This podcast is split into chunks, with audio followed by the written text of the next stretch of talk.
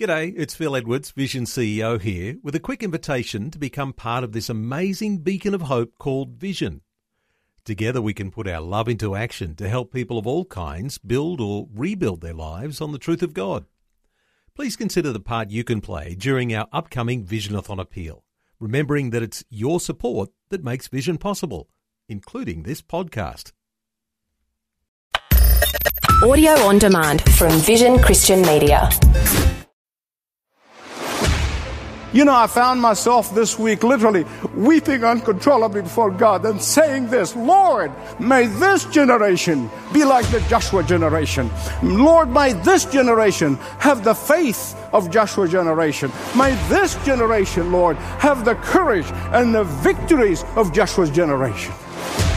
Joshua's generation could have said, You want me to do what? And that's the title of Dr. Michael Youssef's current series on Leading the Way. You want me to do what? Packed with lessons to help you face the seemingly impossible situations of your life. God probably won't ask you to cross a raging river or walk around Jericho with a marching band like Joshua, but he may ask you to do something where your gut reaction is, You want me to do what? Listen with me now to a message called Stay with the Program from Dr. Michael Youssef.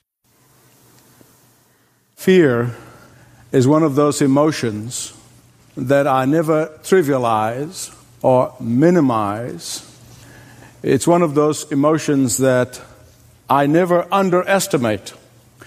And if you've read some of my books, like If God is in Control, Why My Life is Such a Mess, you have read the, some of my testimony of how at times I've experienced what I would call a rash, raw, and naked fear. I know how fear can be one of the most demoralizing experience in human existence. I know that. And there's nothing wrong with experiencing fear at times. The question is, how do you overcome fear? How do you defeat fear? That's really what matters. Because if fear is not overcome in your life and in my life, why do I say this? Because I have seen it. When continuous fear stays in your life, it robs you of joy. Continuous fear deprives you of your effectiveness for Christ. Continuous fear will steal your God given potential for Him. Continuous fear will render you useless for the kingdom of God. Because continuous fear is Satan's method of keeping you from understanding your mission in life. That you are an apostle of Jesus Christ in your workplace and your school. That you will be hindered from witnessing to the power of salvation when you live in fear. But the only thing I understood through the years of overcoming an overwhelming fear is faith. I have experienced in my own life that whenever fear is up, faith is down.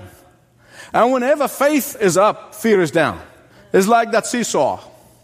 You see, courage is not an absence of fear, but courage is fear that has been overwhelmed by faith. Somebody was lamenting the fact of how fear has kept modern day Christians, believers, from witnessing for Jesus Christ. Fear of all kinds have kept people's mouths shut, testifying to the power of God's forgiveness and healing in our lives. Because in days gone by, the believers in Jesus Christ saw themselves as a mighty spiritual army for Jesus Christ. In days gone by, Christians viewed themselves as soldiers for Jesus Christ. Christian viewed themselves as warriors for Jesus Christ. Christian viewed themselves as a mighty army lined up behind the commander in chief. And that is why they sang songs like Onward, Christian soldiers marching us to war. Today, the Church of Jesus Christ is open for entertainment, and we have ceased to see ourselves that we are men and women, boys and girls of power and might, that we are soldiers enlisted in the greatest army that has ever existed, the army of Jesus Christ. And this poor guy looked around and saw what's happened to the church of Jesus Christ, to the believers. And he wrote a parody of the song. Here's what he said. I want to read it to you. backward Christian soldiers fleeing from the fight, with the cross of Jesus clearly out of sight. Christ, our rightful master, stands against the foe. But forward into battle, we are too chicken to go. Like a mighty tortoise moves the church of God. Brothers, we are treading where we have often tread. We are much divided. Many bodies we, having different doctrines and not much charity. Crowns and thrones may perish, kingdoms rise and wane, but the church of Jesus, hidden, does remain. Gates of hell should never against the church prevail. We have Christ's own promise, but we think we'll fail. Sit here then, you people, and join our useless throng, blend with ours your voices in a feeble song. Blessings, ease, and comfort ask from Christ the King. With our modern thinking, we won't do a thing. It hurts, doesn't it? The Israelites in the book of Joshua, chapter 6, were a mighty army and saw themselves thus. Because they refused to allow fear to dominate their life, they refused to allow things to detract them from their mission, they refused to allow their previous victories to hinder them from moving into another victory. They refused to allow fear to keep them from conquering walls. And beloved, I want to tell you something. That is what fear is doing to believers today. It is keeping them from conquering the walls of Satan's domain. It is keeping them from bringing down the walls of addictions, keeping them from defeating temptation in their lives, keeping them from reclaiming the places of work and the schools and the neighborhoods for Jesus Christ, keeping them from giving generously of themselves to the work of God here and around the globe, keeping them from telling the world about the one who saved them eternally. Perhaps there was no point in Israel's history before or after this time here in Joshua chapter 6 when they exercised faith and overcame fear than this point here in Joshua chapter 6. You see, the previous generation of Israelites all died in the wilderness. Every one of them got buried in the wilderness. And they never saw the promised land. And there is a good reason for that. Because they were constantly whining and complaining because they were constantly criticizing and murmuring all the time. No wonder God waited until that generation died and buried before He took the next generation on to the promised land. You know, I found myself this week literally weeping uncontrollably before God and saying this, Lord, may this generation be like the Joshua generation. Lord, may this generation have the faith of Joshua generation. May this generation, Lord, have the courage and the victories of Joshua's generation. Joshua's generation could have said, You want me to do what? You want us to do what? Penetrate the impenetrable? You want us to do what? Can't you see this fortified wall here? Can't you see that Jericho is an impossibility, is beyond our ability to conquer? Can't you hear the taunting of the Canaanites of us? Can't you understand how mighty Jericho is? Don't you know that they have an advanced armories, they have advanced weaponries? And furthermore, listen, Joshua, what is this divine strategy? Is that a joke or what? What is this divine strategy? You want us to do what? March around the walls once a day in silence? You want us then on the seventh day march seven times? then on the seventh day you want us to blow trumpets and, and shout? What is going to do to the wall? What is that going to accomplish? This has to be the most bizarre the most nonsensical strategy. What is this marching supposed to accomplish? What's it supposed to do other than make us a laughing stock of the Canaanites? What is this marching outside of the wall supposed to accomplish other than getting us killed by the spears of the Canaanites? Even Joshua himself, even though he is a veteran of many wars, he must have had his doubts about the strategy. But he responded in unquestioned obedience. And beloved, that's what faith is all about. Listen, we can all spend our time debating what faith is. Faith is very simple. It is expressed in absolute, unquestioned obedience to the Word of God. That's what faith is all about. Everything else is just talk. Joshua probably felt that this divine strategy, it just doesn't make sense. But he said, God said, do it, and I'm going to do it. It may not be the most logical, it may not be the most rational, it may not be the most intelligent strategy that he has ever encountered, but he said, Lord, I'll obey whatever you say. It doesn't make sense to me, Lord, but I'll do it. Let me ask you this what is your Jericho? What is your Jericho? What is your menacing obstacle that stands in the way of your victory? What is that giant that is harassing you and taunting you? What is hindering you from keeping and claiming your school and your workplace and your neighborhood for Jesus Christ? What is that past that is holding you hostage? What is that power that got you in its clutches? So much so that you feel inadequate, inadequate to speak to someone about the power of God to forgive sin, to heal and restore. Is it fear of rejection? Is it fear of failure? Is it fear of embarrassment? Is it fear of being taunted? I'll make you a promise. If you look deep to find out the cause of that fear in your life, and you keep digging and you keep digging and you keep digging, you're going to discover at the root there is disobedience. There's disobedience in your life. So, what's the answer? Get on with God's program. You say, How do I do that? What is God's program? It is for you to exercise complete trust in the promises of God. It's for you to develop a complete trust in the presence of God. You see, that's what the Ark of the Covenant was all about. It was representing to them the presence of God. And they're going to say, yeah, yeah, we sure helped us across the River Jordan, but can really take us over that wall. that's God's program. How do I trust in God's program? How do I trust in the presence of God in my life? How do I do that? By spending adequate time alone in the presence of your Heavenly Father, developing intimacy with Him.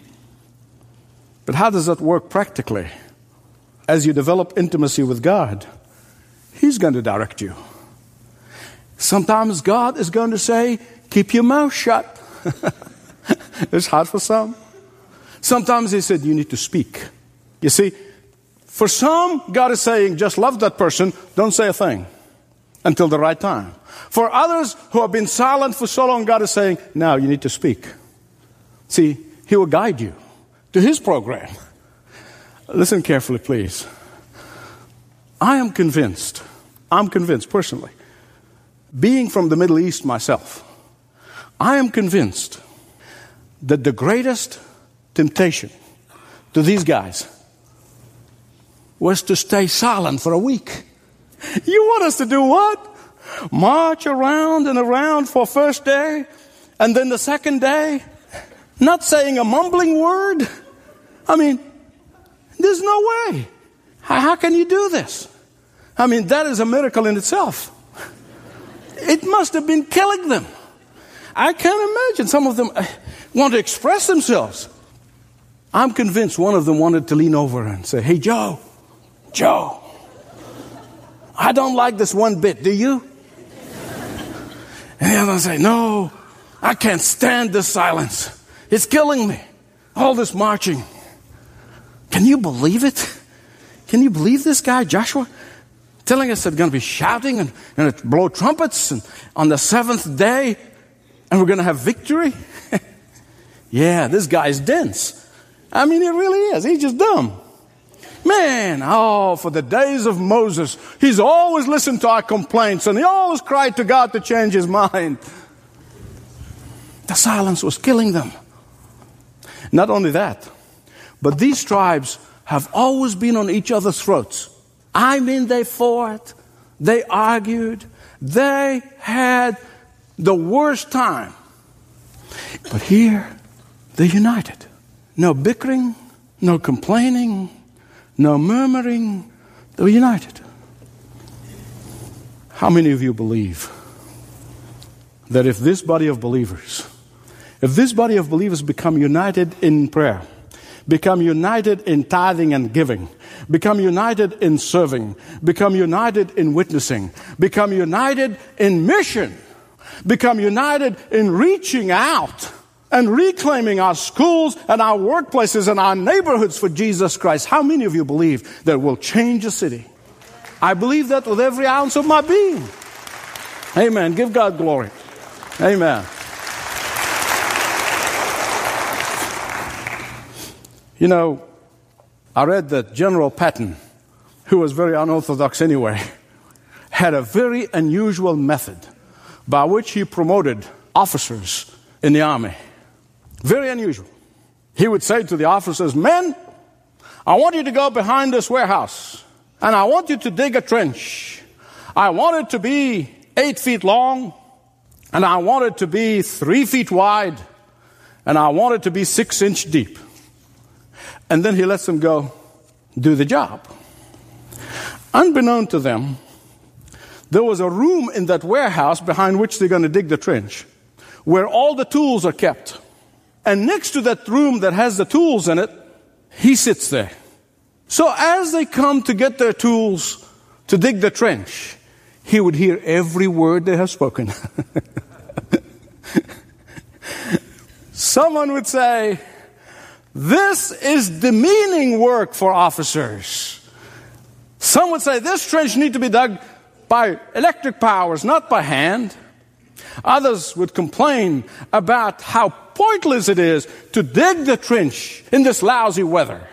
Others would complain, why only six inches deep? But then there would be that odd officer who would say something to the effect, who cares what the so and so wants to do with that trench. Let's just dig it and get it over and done with. And that was precisely the officer that was promoted. now, beloved, listen to me.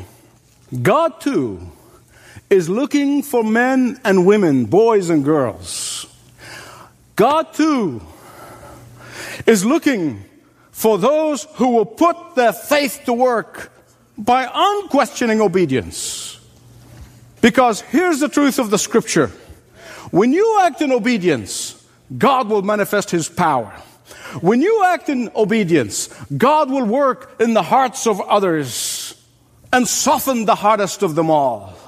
When you act in obedience, God will manifest His awesomeness. When you do the possible, God is going to do the impossible.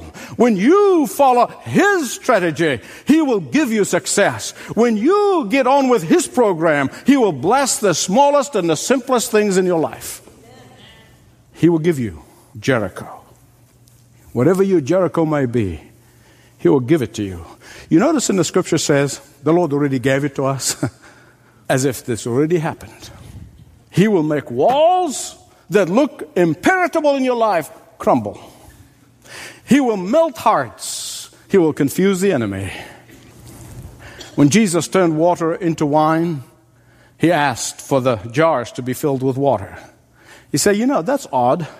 The one who is able to click his finger and change water into wine surely must be able to just fill the jars himself. Just said, Let there be water, and there was water. No. He wanted them to be part of the miracle. Just like He wants you to be part of the miracle of saving souls. When He raised Lazarus from the dead, He asked for the stone to be removed. Wait a minute. The God who tells the dead to rise, surely He could click His fingers and the stone will be removed. Sure, He could have done that, but He didn't because He wanted them to be part of the miracle. God wants us involved in the miracle. Listen, God is the one who does converting of souls anyway. God is the one who brings conviction and reveals to us that we are sinners and heading for eternal damnation unless we repent and turn and receive forgiveness from the hand of Jesus Christ. Only God can do that. But He uses you and you and you and me to be involved in the miracle. What a privilege. What an honor. When you do what you can do, God will do only what God can do. When you reach out in love to that person or this person that God has been laying on your heart, who's desperate to hear the message of forgiveness, to hear the message of peace, inner peace, to hear the message of meaningful life, to hear the message of eternal life, God will soften hearts. When you let His light shine in your life, He will shine His light on the other person's heart. Listen, the secret of success in Jericho was not Joshua's military ingenuity. It was not his skills in warfare. Victory came because Joshua and the people of God heard God and obeyed God. Isn't that simple? And yet most people stumble over it. It is so simple. Listen to God, obey God. Victory came because they followed God's strategy. Victory came because they got on God's program, not their own program.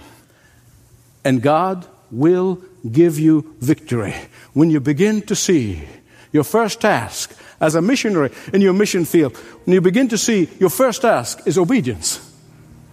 If you sit in the presence of God, unhurried, unflustered, He will give you the words to speak. Or sometimes He will tell you to keep your mouth shut. He is the God of the harvest, and He knows when the harvest is ready. He alone.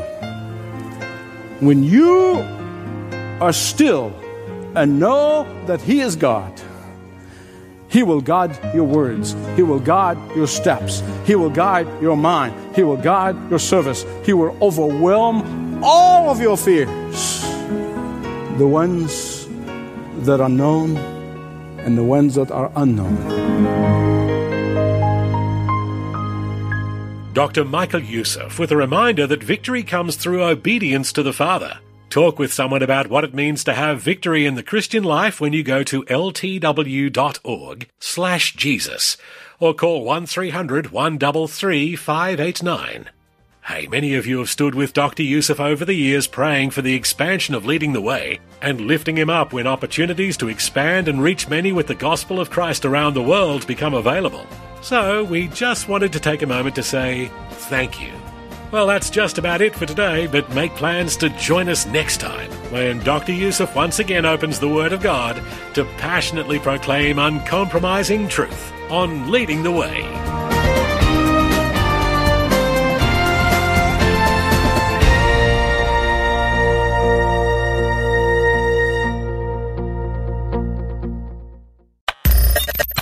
For taking time to listen to this audio on demand from Vision Christian Media. To find out more about us, go to vision.org.au.